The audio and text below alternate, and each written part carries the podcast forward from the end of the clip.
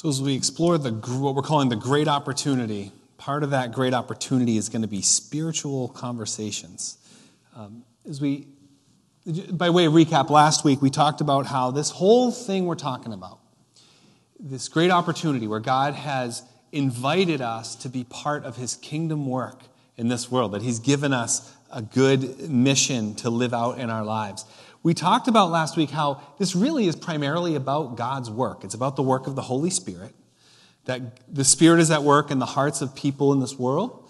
The Spirit is at work in our hearts as people of faith, and that our job then is really just to sort of walk in step with God's Spirit, to just see what He's doing and, and walk along with His work. So this is primarily about Him and not us.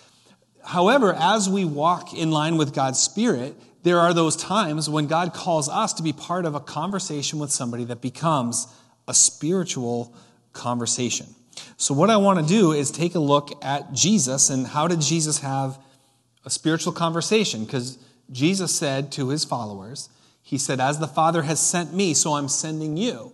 So, if Jesus was engaging and having these kind of kingdom conversations and all these spiritual conversations with people.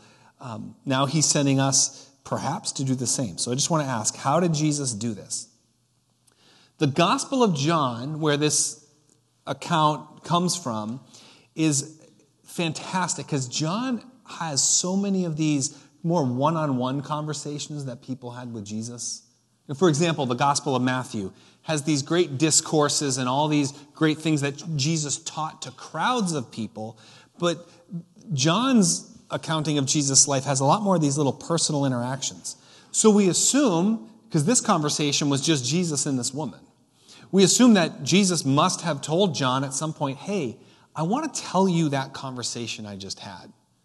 And John records it down in, in great detail. There's something about the conversation that Jesus wanted his followers to observe and to see and to understand.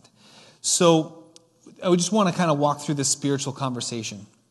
Now, what do I mean by spiritual conversation before we jump in? Well, what I mean is most conversations start casual, small talk, greeting, talking about the normal kind of everyday things of life. At some point in conversation, though, some conversations turn more meaningful. I mean, deeper or more personal or just talking about something that's just a little weightier than just small talk. And some conversations at that point can turn in a direction that's spiritual. Because we believe that God is active in this world and that God cares about the things that are weighty or heavier in our lives. So when we're in meaningful conversations, they can easily become spiritual conversation. And then God is stirring in that conversation, doing something in the, in the hearts and in the minds of those who are, are speaking. So Jesus has one of these conversations here. I just want to make some observations. This is not a how to sermon. This is not a how to go and have spiritual conversations this week in your life. That's not what I'm doing. Because I have no idea what God will lead you toward this week. But what I want to do is make some observations. I'm going to make nine observations and just see as we kind of look at that if God opens a door for you and you're in a conversation and it turns spiritual, just have a, a, deeper understanding of what is going on. What is the spiritual dynamic there? Now, if you're visiting with us today, I'll often make two points or three points. I'm going nine observations from this passage. I've got a big clock on the wall right there. I'll, I'll behave. Um, but this was pivotal in this woman's spiritual journey, and it's, it's worth our uh, considering how might these same dynamics that are going on here play out in our lives. Now, if you're here today also and you are not, uh, you would not consider yourself a follower of Jesus, you're not a person of faith or a believer, however you would describe that. I love that you're here to observe this conversation because this woman is a very unlikely follower of Jesus. You, you wouldn't think that she was someone who would be a person of faith, and yet, through this conversation, she ends up coming to faith in Jesus, and she ends up telling a lot of other people about it. And so, for you, maybe think about how, how would it might it be that you might come to faith, maybe even today. Let us pray as we begin. So, Father God, we just pray in this time as we consider the words of Scripture, these words that we believe you intentionally have left us, that they are words that are alive and useful for us, that they will teach us and shape us as we look into them. As we do that, Lord, we just humbly ask that you would show us what you need us to see. Open the eyes of our hearts to, uh, to see those things and to respond in faith. We pray in Jesus' name. Amen. Amen. Nine observations. The first one is in verse 4.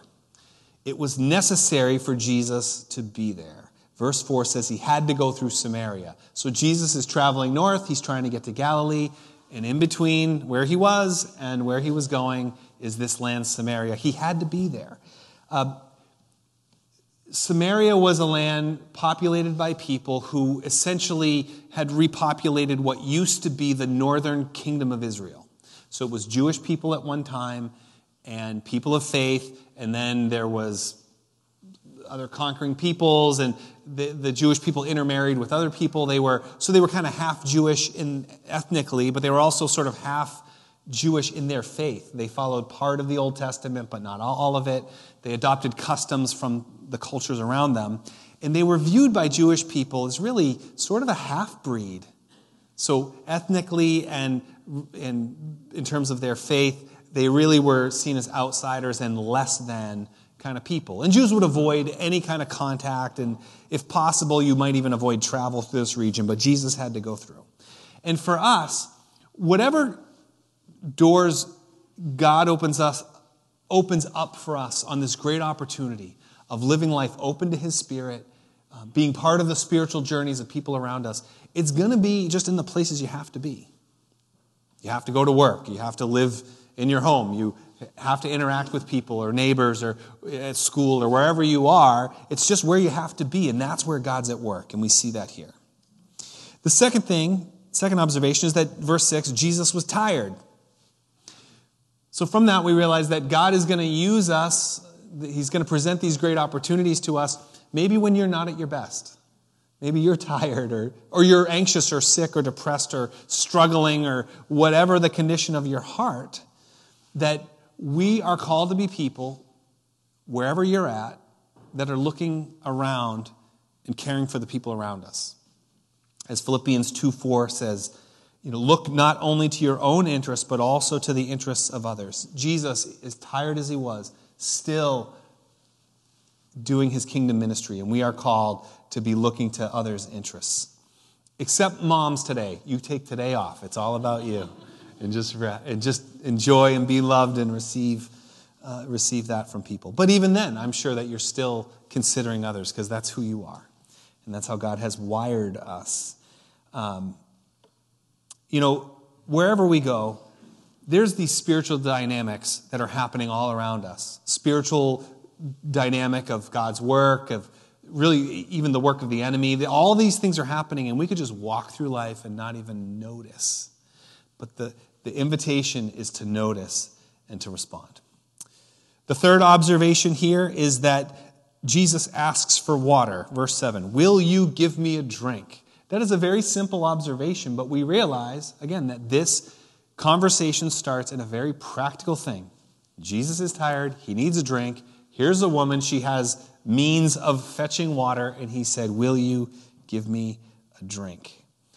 Um, but it reminds us, too, that as we think about spiritual conversations, you can't have a spiritual conversation unless you can have a conversation at all. Now, that may seem obvious, that is obvious, but some people really do get isolated in this world where they don't interact with other people. Or some people have very serious social anxiety and they would prefer to never have a conversation with anyone, except maybe their uh, closest family, perhaps. And we live in a culture, especially over these last couple years, where we can do more and more and more without interacting with anybody. We've intentionally put things in place where you can do all your shopping and you can get the things you need in life without having to have any human interaction. But it is not good for people to be isolated and alone. That's God's design, that we be with others. From the very first human, God breathes the breath of life into this man, and he said, It is not good for this person to be alone. It is not good for any of us. God has called us in this world to be connected to one another. If you are a person who, you know, wherever you're at on the spectrum of extroverted, introverted, or just you know, want nothing to do with other people, um, God has called us together. A small group is one expression of that in the life of Free Christian Church where uh, maybe you feel disconnected from other people. That is a place where you can have a sense of belonging, a safe place to have conversation, to connect with other people. But it is just not good to isolate. And here, Jesus, you know, very simple, practical conversation. Fourth observation, we see in verse 9 that he has to really, Jesus really has to bridge across to this woman to make a connection. Verse 9, the woman, the Samaritan woman says to him, You're a Jew and I'm a Samaritan woman. How can you ask me for a drink?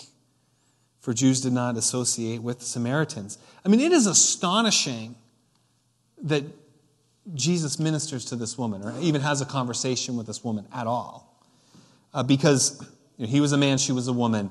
Um, he was a Jew, she's a Samaritan.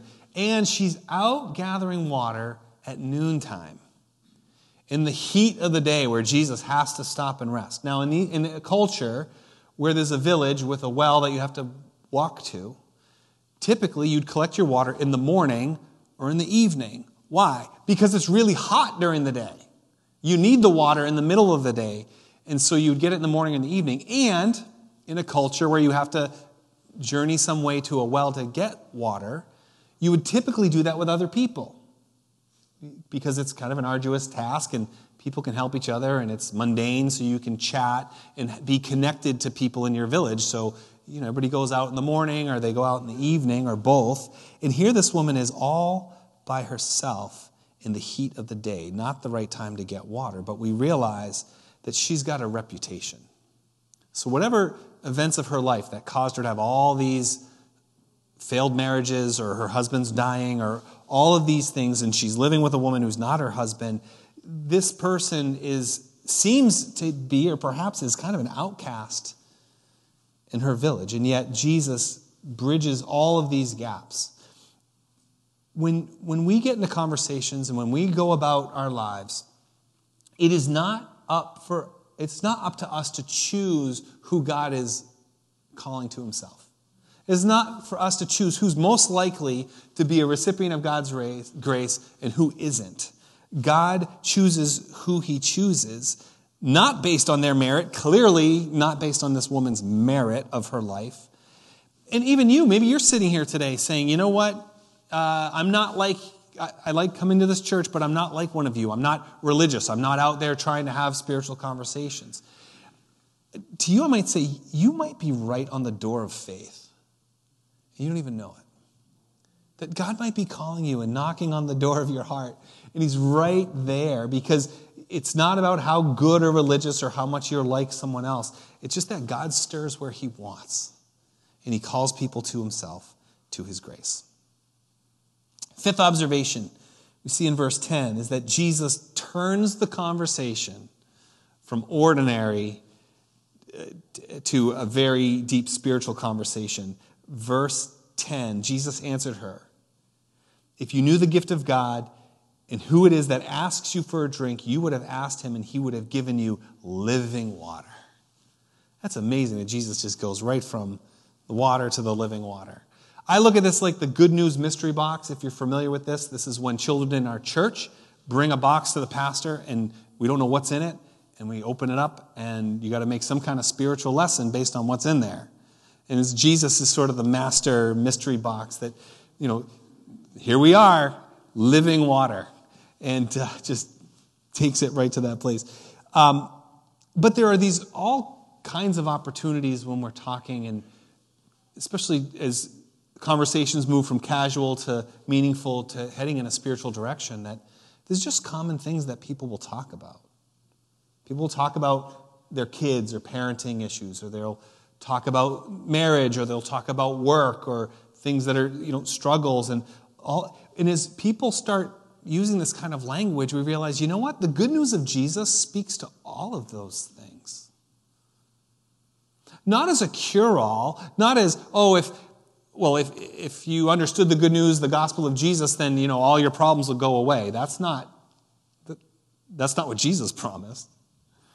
That's not what we're saying to people. But really, as we, as we ask good questions, as we hear people's stories, we know that the good news of Jesus can transform situations, that we can approach the struggles and the troubles of life with God at our side in a whole new way, a whole new approach because of, because of God's work. Again, it's not, it's not that we get into these conversations just so that we can squeeze Jesus in somewhere, but we, we care about people and we listen to them. And there is hope and there is good news for them. But we don't control the reaction. I mean, verse 11, look what this woman, Jesus turns the conversation spiritual. She says, You have nothing to draw water with. The well is deep. And where can you get this living water? Living water. You know, are you greater than our father Jacob, who gave us this well and drank from it himself, and him and his sons and his livestock? She's basically taking a little shot at Jesus. Who do you think you are? You've got nothing. I at least brought my water stuff. You think you're better than greater than Jacob? Which he was. It was Jesus. But you can't control someone's response. And it seems that she doesn't understand what he's saying yet, um, what he's getting at. So you can't control someone's response, yet we're so afraid of the reaction or fear of rejection, all these things. Say, look, this is not in our control. Sixth observation is that Jesus reveals divine knowledge in verse 16. He told her, Go call your husband and come back. And she says, I have no husband. Jesus said to her, You're right when you say you have no husband, and the fact is you've had five husbands. The man you're with now is not your husband. What you say is quite true.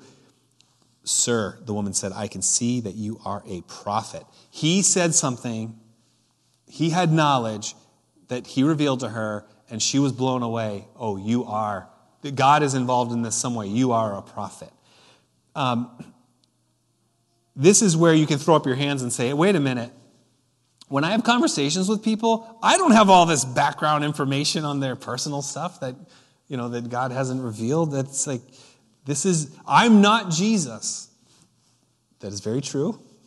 You are not Jesus. I am not Jesus. And yet, I do believe that sometimes the Holy Spirit of God will give a word of knowledge to somebody in a conversation and they'll just sort of say it. And they may not even realize what they've said. That reveals to another person that God is present. You're talking to somebody and they say, How did you know that? Or they'll say, Why did you use that word? Like, what word? And they'll name it and say, That connects to my life. How come you said that? And God does that. Now, God doesn't always do that, but I believe He can. But even when He doesn't, look at what Jesus is doing here. He brings up, or He brings the conversation quickly in a way that, so maybe you can't, but He brings up the conversation in a way that brings her to her greatest point of need. Remember, a woman in the middle of the day out in the sun collecting water by herself. She is she has all these relational dynamics. She has this reputation and all these things that she's doing and experiencing in her life that separate her from her community. And when the conversation goes there, she's at the point where God's grace is the most profound. Because healing and forgiveness and connection are the exact things that this woman needs. So Jesus is, yes, he's revealing divine knowledge, but he's pointing um, to this, this place of need for her. Seventh observation, verse 19, is that she has a very specific question for Jesus. This is almost strange, and yet it's very common. So she says, Okay, you're a prophet. I've got a question about worship. Our people say we should worship on this mountain. Your people say that you should worship uh, somewhere else. Which one is right? She's got a question about different religions. Okay, here's two religions they're incompatible. They teach different things. Which one's right? People have those kind of um, intellectual questions about faith, and they find out. Um, you know, I get it. Sometimes people will dump them on me because I'm a pastor. Like, oh, you're a pastor? I've got a question about faith. And maybe that would happen more for me than for other people. Or like you're a, a if you're a physical therapist and, and you say, oh, I'm a, I'm a physical therapist. I say, oh, I got this ache in my hand. Is there things I could do to like, because it kind of hurts? Or if you're a lawyer, people say, Oh, you're a lawyer? I get this question about my neighbor's fence and where it's located. You just sometimes who you are triggers that kind of question. But for anyone, when faith comes up, you'll see people have these questions that just, it's been sitting there. I've got a specific question. Maybe it's about science and how that relates to the Bible, or big questions like the nature of evil. Other times, it's more of a personal question. They, you know, they've had a difficult faith experience or a bad church experience, or they've experienced tragedies in their life, trying to reconcile the personal tragedies with the goodness of God, or maybe it's a moral question. You know, somebody wants to just live a kind of a pleasure seeking lifestyle and they see some kind of um, incompatibility with uh, some um, with a moral system or something like that. But and again, today we're not going to be able to say how would you how might you respond to all these questions. But one thing you can invite people to is if they've got a burning faith question, you say, you know, hey, sometime I, I, that's a great question. Sometime I'd love to share with you a little bit how I've understood that. You know, maybe you have an opportunity to, um, and again, you say sometime. Would you be willing sometime for, for me to share that with you? And it's very respectful rather than trying to answer every question or, you know, again, insert the gospel into the conversation. You say, you know, would you be willing to hear a little bit about, you know, how how my faith has helped me with, with that question or with the situation. And it's, it's just a, a wide open door. But you're going to, I guess the observation is that people are going to have really specific conversations. I got into a spiritual conversation this week with a guy who, based on the conversation, I told him, I said, hey, I'm not, you know, when we have a conversation like this, I'm not going to talk about you in my sermon. And he said, you can, you can repeat anything I say to you in any of your sermons if you want to use it. It's like, ooh, thank you. I'm gonna from now on. I'm gonna share your story because you gave me a blank, you know, carte blanche to do that. So um, this person, he said to me, he said, hey, I believe in God. I even believe in Jesus. I just don't believe in all the white guys who wrote the scriptures, you know, 800 years after Jesus. I was like, white guys who wrote the scriptures 800 years after Jesus. That's interesting. And so, based on the conversation, I pointed it back to the God and Jesus thing. So, oh, you believe in God and Jesus. That's so do I. And we started down that road. But this other question about who about scriptures being written much later, and I think what he meant was the teachings of the church and some of the things that the church has done um, that follow. People in the name of Jesus have done some pretty terrible stuff over time. Um, and he was, I think he was focused on some of that, but he, anyway, we'll get there. We'll have another conversation follow up.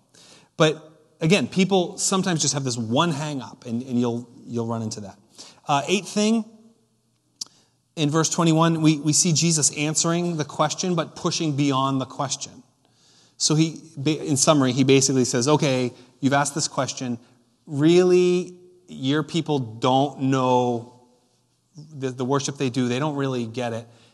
God's work and the worship is coming through the Jewish people, but I want to tell you something. It doesn't matter.